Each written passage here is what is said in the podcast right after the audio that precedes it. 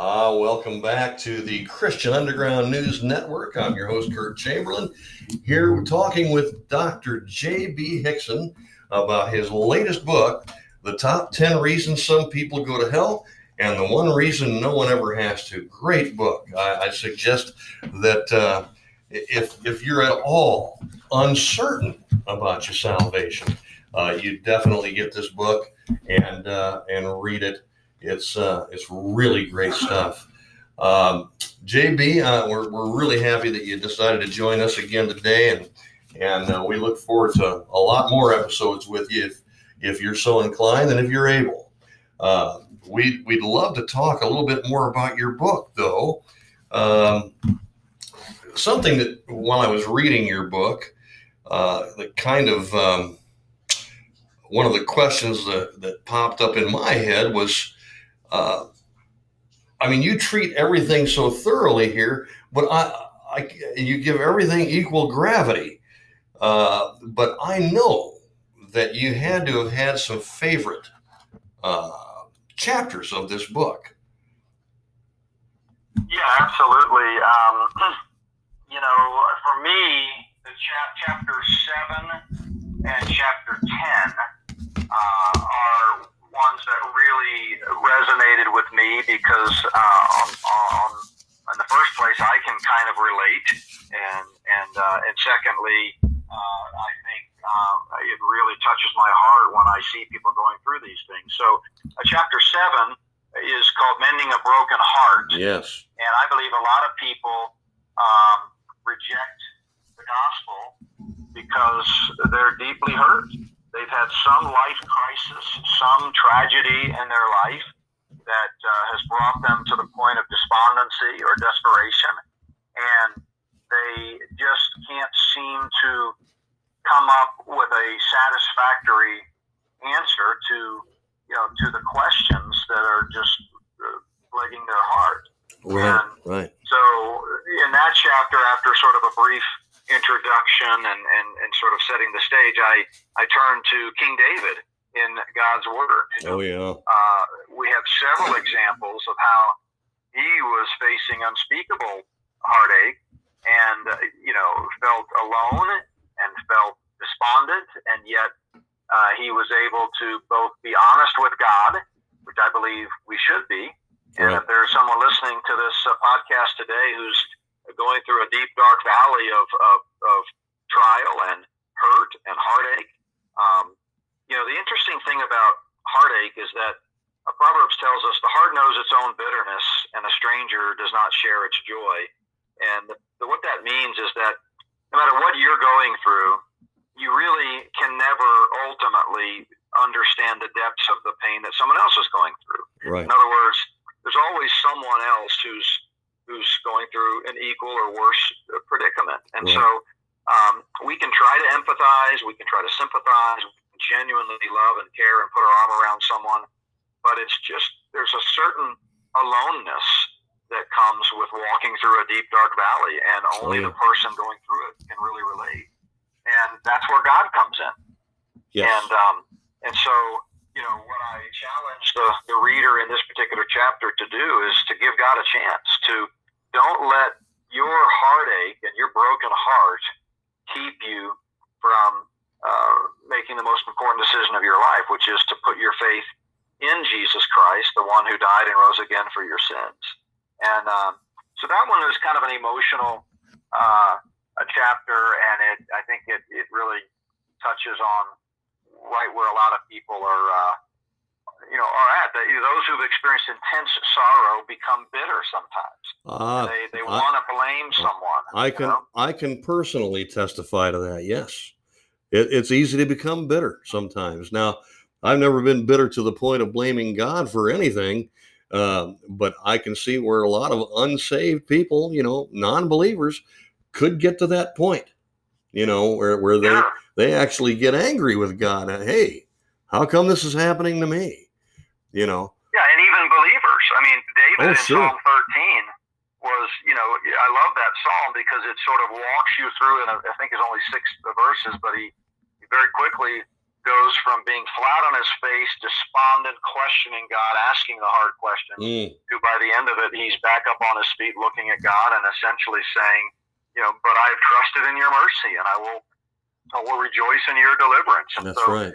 um, you know, I, I think, um, again, it's not someone's bitterness or heartache or pain that keeps them out of heaven and sends them to hell. It's unbelief. It's unbelievable. But sometimes, yes, they, they've never believed the gospel. Mhm. But sometimes the heartache and pain can be so, become so real and so powerful that it blinds us. It's what the devil uses to blind our hearts to the gospel, an unbeliever's heart to the gospel. So, uh, I, I think that's a very important chapter. And you know, again, from a, the, the perspective of an apologetic, where you know, say a, a person who's already a believer is reading this book as they go through these chapters, I think it'll give them insight into what someone might be facing as they share the gospel with them.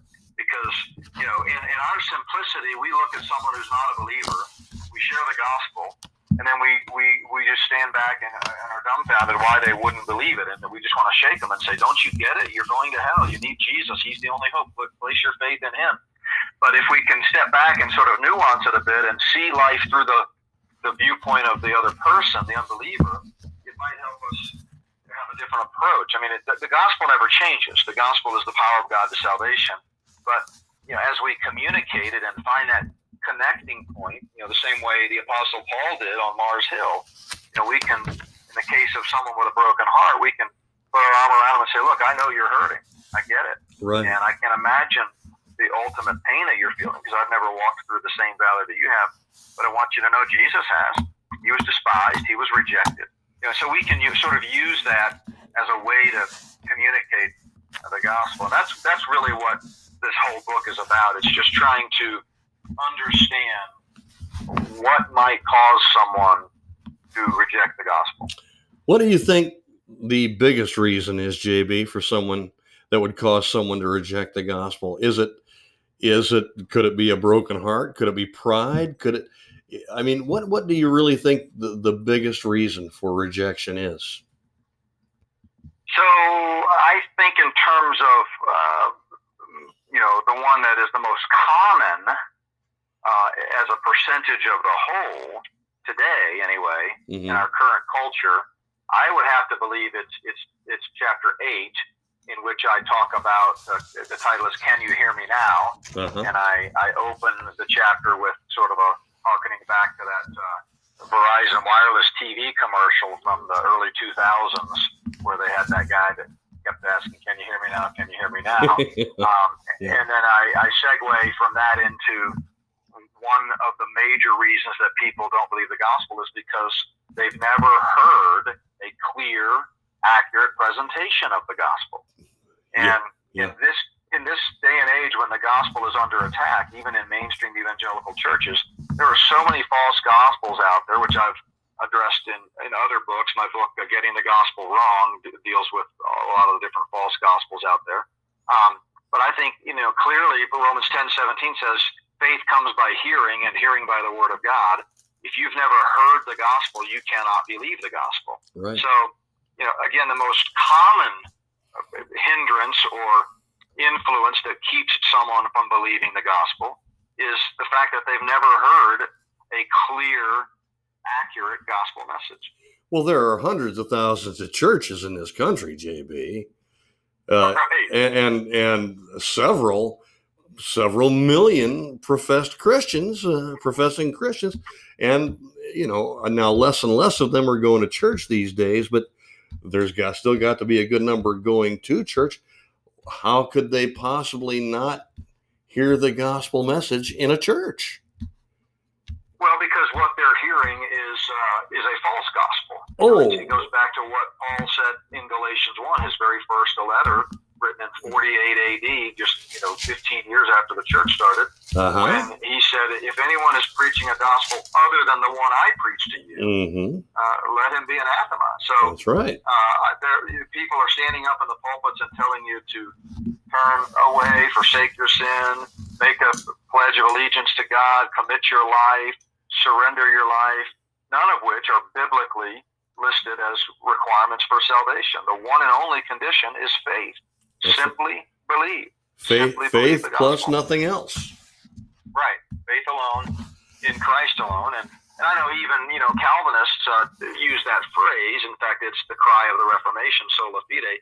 But of course, they mean something entirely different by Yes. the word faith. Yes. You know, they've redefined faith to mean uh, some type of bilateral contract between you and God, wherein Mhm. you pledge your allegiance to Him, promise to follow Him, promise to forsake all your sins, promise to surrender to Him and make Him Lord. And if you do all of these checklist things, then and only then will He give you the quote unquote gift of eternal life, which is really not a gift at all in their equation. It's a bilateral quid pro quo. Yeah. Yeah. So there's a lot of false gospels out there. So that's exactly what you're alluding to when you say there are millions of people sitting in churches, but they're not hearing the pure. Excuse me. Yeah, that's that's kind of where I was trying to lead with my question. I I was trying to get you to say the the words reformed theology, but that that's exactly what you just described there. Yeah.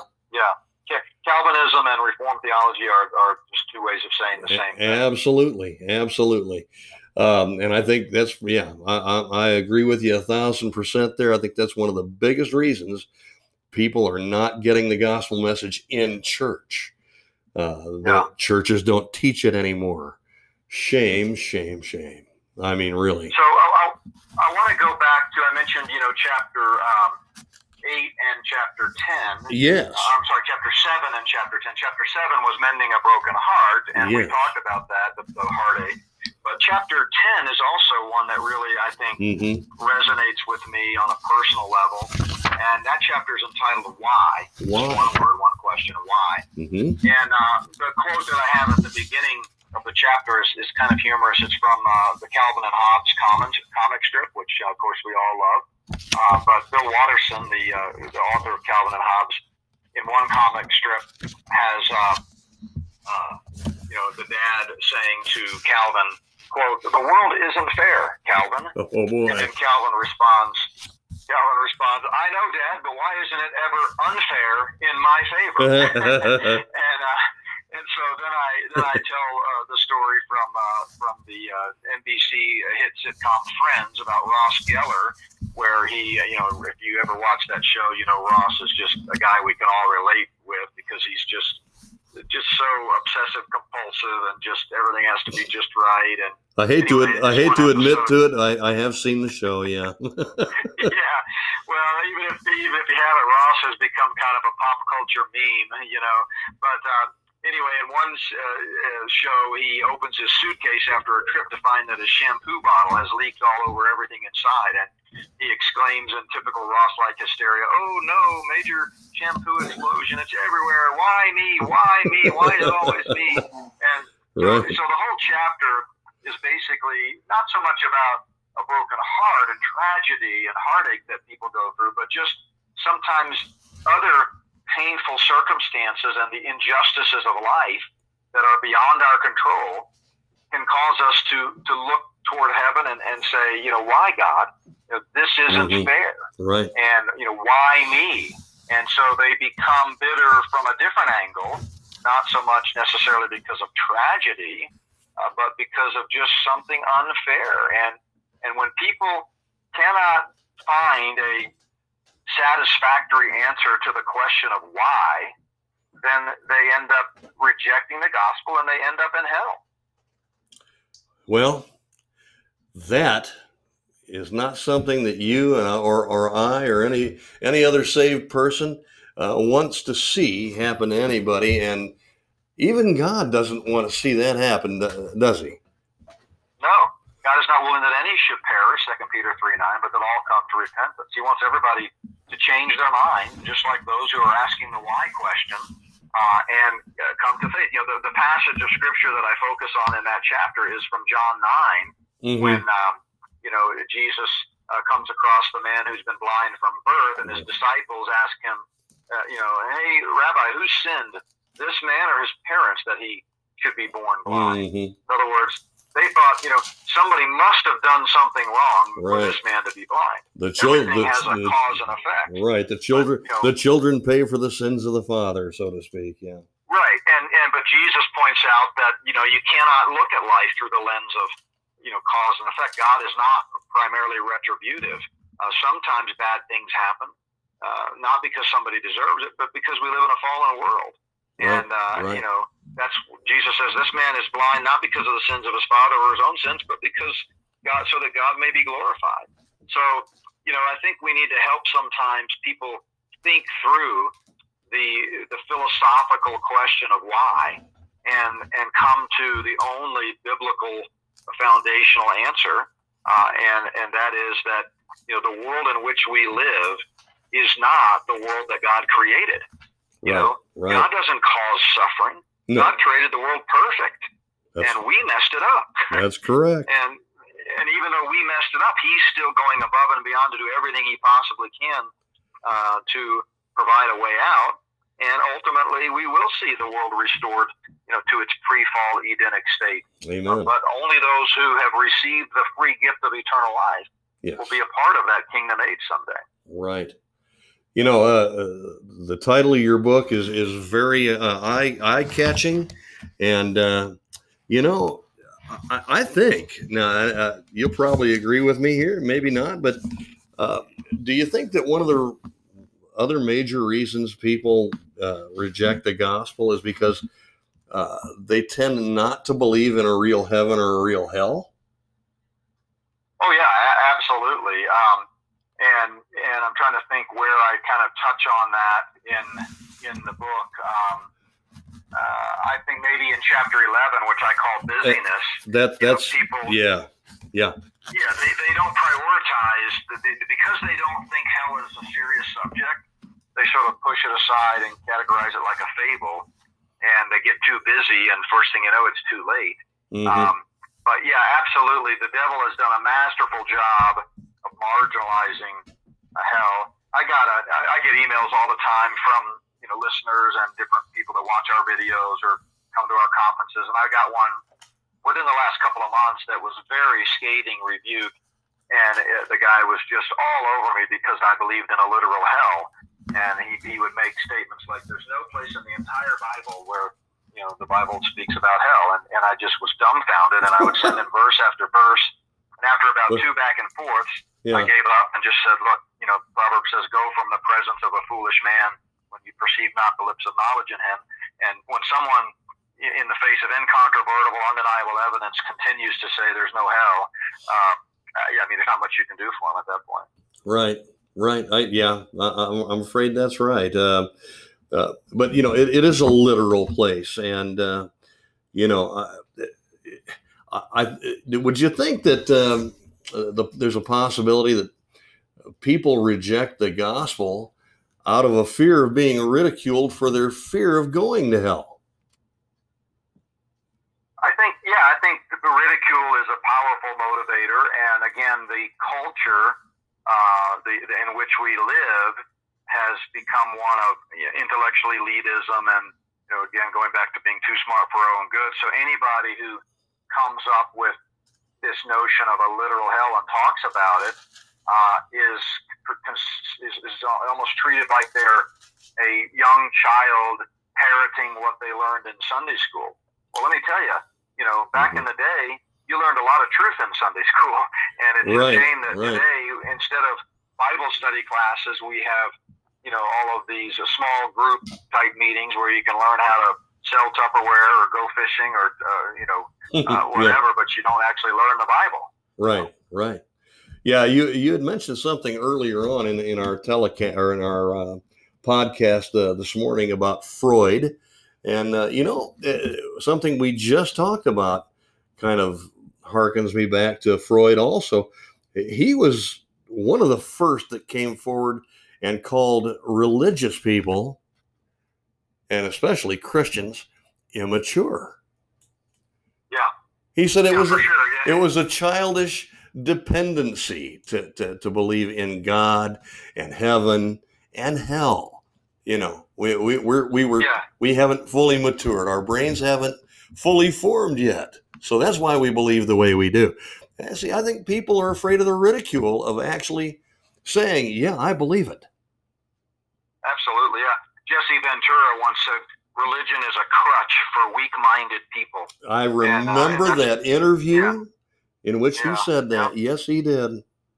Yeah, and so that's a the same thing that you just quoted from Freud. It's this it's this idea of disparaging. You know, that's that's what we've come down to, and you see this in a lot of debates and things today on on TV and so forth between ideological op- opposites. Is, is this pejorative um, ad hominem attacks? If you don't have mm. the ability to win the argument based on logic, then you just attack the messenger.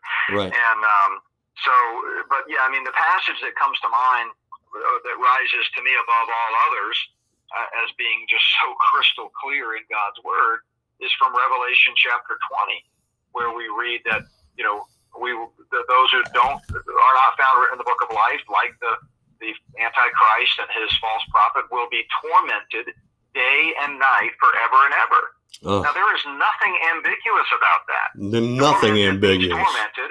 That's forever right. Forever and ever means forever and ever. So uh, you know this notion that you know, when you die, you just cease to exist is just, uh, if, if you believe the Bible, is not true. Now, in the book, I, in the preface, and I encourage everyone to read the preface. You should always read the preface of any book because mm-hmm. it kind of sets the stage. But in this uh, preface, I very clearly talk about my presuppositions, and I state right off the bat that my presupposition is that the Bible is the Word of God, that every Word of God is flawless, that it is the only standard for our beliefs, attitudes, and practices, and therefore, you know, that's that's everything else emanates from there. Now, I understand if you reject the Bible, okay, you're gonna you're gonna maybe have a different view, but what is your ultimate standard? Everybody has to have a standard. You can't just randomly pick stuff out of the air. So, what's your right. standard? And when you when you stop and really think about it, uh, whatever your standard is, when you put it beside the infallible Word of God, it's going to pale by comparison. So if you're going to disparage and dismiss my standard, well, then find me a better one. Show me what yours is. That's right. We we got to go back to that bar again, don't we? The uh, the bar against uh, uh, what what did he say? What was the quote again? Uh, condemnation before investigation. Oh. Yeah, absolutely. Yeah, you know the uh, the British uh, William Paley, the British yeah, yeah. theologian uh, contempt. And by the way, Einstein kind of played off of it a little years later and and spun it this way. Einstein said, um, "Condemnation prior to examination is the height of ignorance." Yes. So yeah, and I would add, it's also the height of arrogance. it is the height of, of, of arrogance for sure. I, I you know, and that uh, I see that as a big reason for people rejecting too, rejecting the gospel is that they just choose to out of hand, dismiss, you know, just dismiss it automatically. Yeah, no uh, doubt. Yeah, that, well, I'm, I'm, really, I'm just really excited about the book. You know, it, again, because the title is somewhat offensive to unbelievers and skeptics. You know, it's not, uh, you know, selling as rapidly as some of my other books, but I knew that would be the case. I wasn't. I'm never, you know, I'm not trying to be a bestseller. I'm just trying to uh, get the word out as best I can and, and, and, and write the books that I feel like would be helpful to both the body of Christ and, and the world at large. And so, mm-hmm. but it's it's still early. It's only been out uh, less than a year, and so uh. I believe uh, the Lord will use it, and I encourage people to pick it up. Uh, yes, absolutely. I would too. I've read it through twice. I would definitely encourage people to pick it up. Uh, it was it was nominated for Book of the Year, wasn't it? Yeah, so the Christian Indie Publishing Organization uh, uh, nominates, uh, or people can nominate different books in 17 different categories. I didn't know there were that many categories, but one of them is theology, and that was the book that, or the category that this book was nominated in. And I don't know that all the voting uh, is uh, anonymous and, and people do it online, and the voting lasted for about a month. And I don't know, I'm not privy to how the vote came out. I know it did not win. Um, but again, looking at the other books in that category, a lot of them were much more uh, feel good, you know, touchy feely type topics that, you know, mm-hmm. honestly had probably more uh, curb appeal. Uh, so it doesn't surprise me too much. But, but I really think um, that if people really take the time to read even just you know a few of the chapters that kind of stand out to them as you look at the titles of the chapters, you'll find that it, it really uh, broadens your knowledge and helps you kind of think about uh, people from their own perspective and, and, and could very easily help you communicate the gospel more effectively. Amen. Uh, and now, before we close, JB, could you tell us a little bit more about uh, places we could go to find out or how to purchase your book? Where, where can we go? Yeah, so obviously uh, it's sold, you know, in all the usual online places, but we would hope and encourage you to, to purchase it directly from our ministry, Not by Works Ministries, which is uh, you can catch it us online at notbyworks.org, and um, and right there we have an online store which you can click on that has all of our books and DVDs and other evangelist resources. And by the way, we sell not only our, my own books, but other books by other authors that are like-minded, clear on the gospel, uh, coming from a dispensational point of view. So uh, yeah, just check it out at notbyworks.org, and um, and uh, it's free shipping. Or no, it's not actually. We have uh, like a dollar. I think it's a dollar fifty shipping on the book. Um, but it's uh, it's just a, it helps us out. We we make our living from the gospel through this ministry and from our church as well. Uh, but uh, but certainly you can get it at Amazon or any other place as well. But we, we would love to have you stop by our website at notbyworks.org. Fantastic. And, and again, the title of the book, ladies and gentlemen, The Top 10 Reasons Some People Go to Hell, and the One Reason No One Ever Has to. Um, Dr. Hixson, once again, we, we thank you for joining us this this sunny Tuesday here in, in central Illinois. I know you're you're in Colorado right now and I but I hope you're you're dealing with some decent weather like we are here because uh, it's really a blessing. But it's been a blessing to have you on today. Uh, would you, uh, as we close, would you uh, would you close us in a word of prayer, sir? I'd be honored. Thank you again for letting me uh, come on. Look forward to being maybe back on next Tuesday and as often as uh, the Lord allows. And I love just talking about His Word and appreciate yes. the opportunity. Well, it's our honor and and and uh, our pleasure to have you, sir. That's uh, yeah, Pastor agrees with that a thousand percent. So we look forward to having you every Tuesday we can get you. Amen. Well, let's pray. Amen. Uh, Father, Father, thank you so much for this opportunity. Thank, thank you for Curtis and Dick, and just for their heart for you, and uh, just their uh, testimony. And uh, I just pray that you would continue to use this podcast uh, for your honor and glory to spread the gospel, to encourage and edify believers uh, at a time when there's so much uh, darkness and so much uh, lies, so many lies being propagated out there. It's such a great uh, privilege to be a part of a, a bastion of truth and a beachhead of, of truth. And so, Lord, bless this ministry. Thank you for the privilege of being a part of it in a small way today. And we just give you the praise, honor, and glory in Jesus' name. Amen. Amen. Thank you. Ladies and gentlemen, J.B. Hixson, Dr. J.B. Hixson, uh, and looks like he may be joining us again next Tuesday. We'll know, I'm sure, I'm certain, within the next couple of days. Uh, and uh, if his schedule does not preclude it, I'm sure that he, he will be joining us. Subject matter, I don't know yet. What What do you think, JB?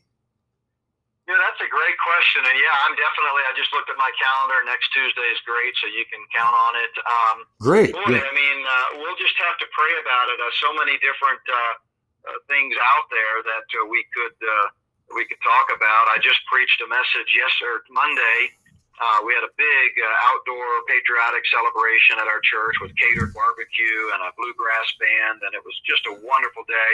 I preached a 22 minute message uh, 22 minutes called One Nation Under God. Oh. I talked about how the fingerprints of God are all over this nation, and yet absolutely so many of our freedoms being stripped away. So maybe that's something we can uh, touch on next week. Absolutely, sounds great. We'll we'll talk a little bit about that. We've got a little under a minute to go, but I want to thank you again for being with us, JB. I certainly do appreciate it, and to all our listeners out there, we hope you've been enjoying our Tuesday segments as well.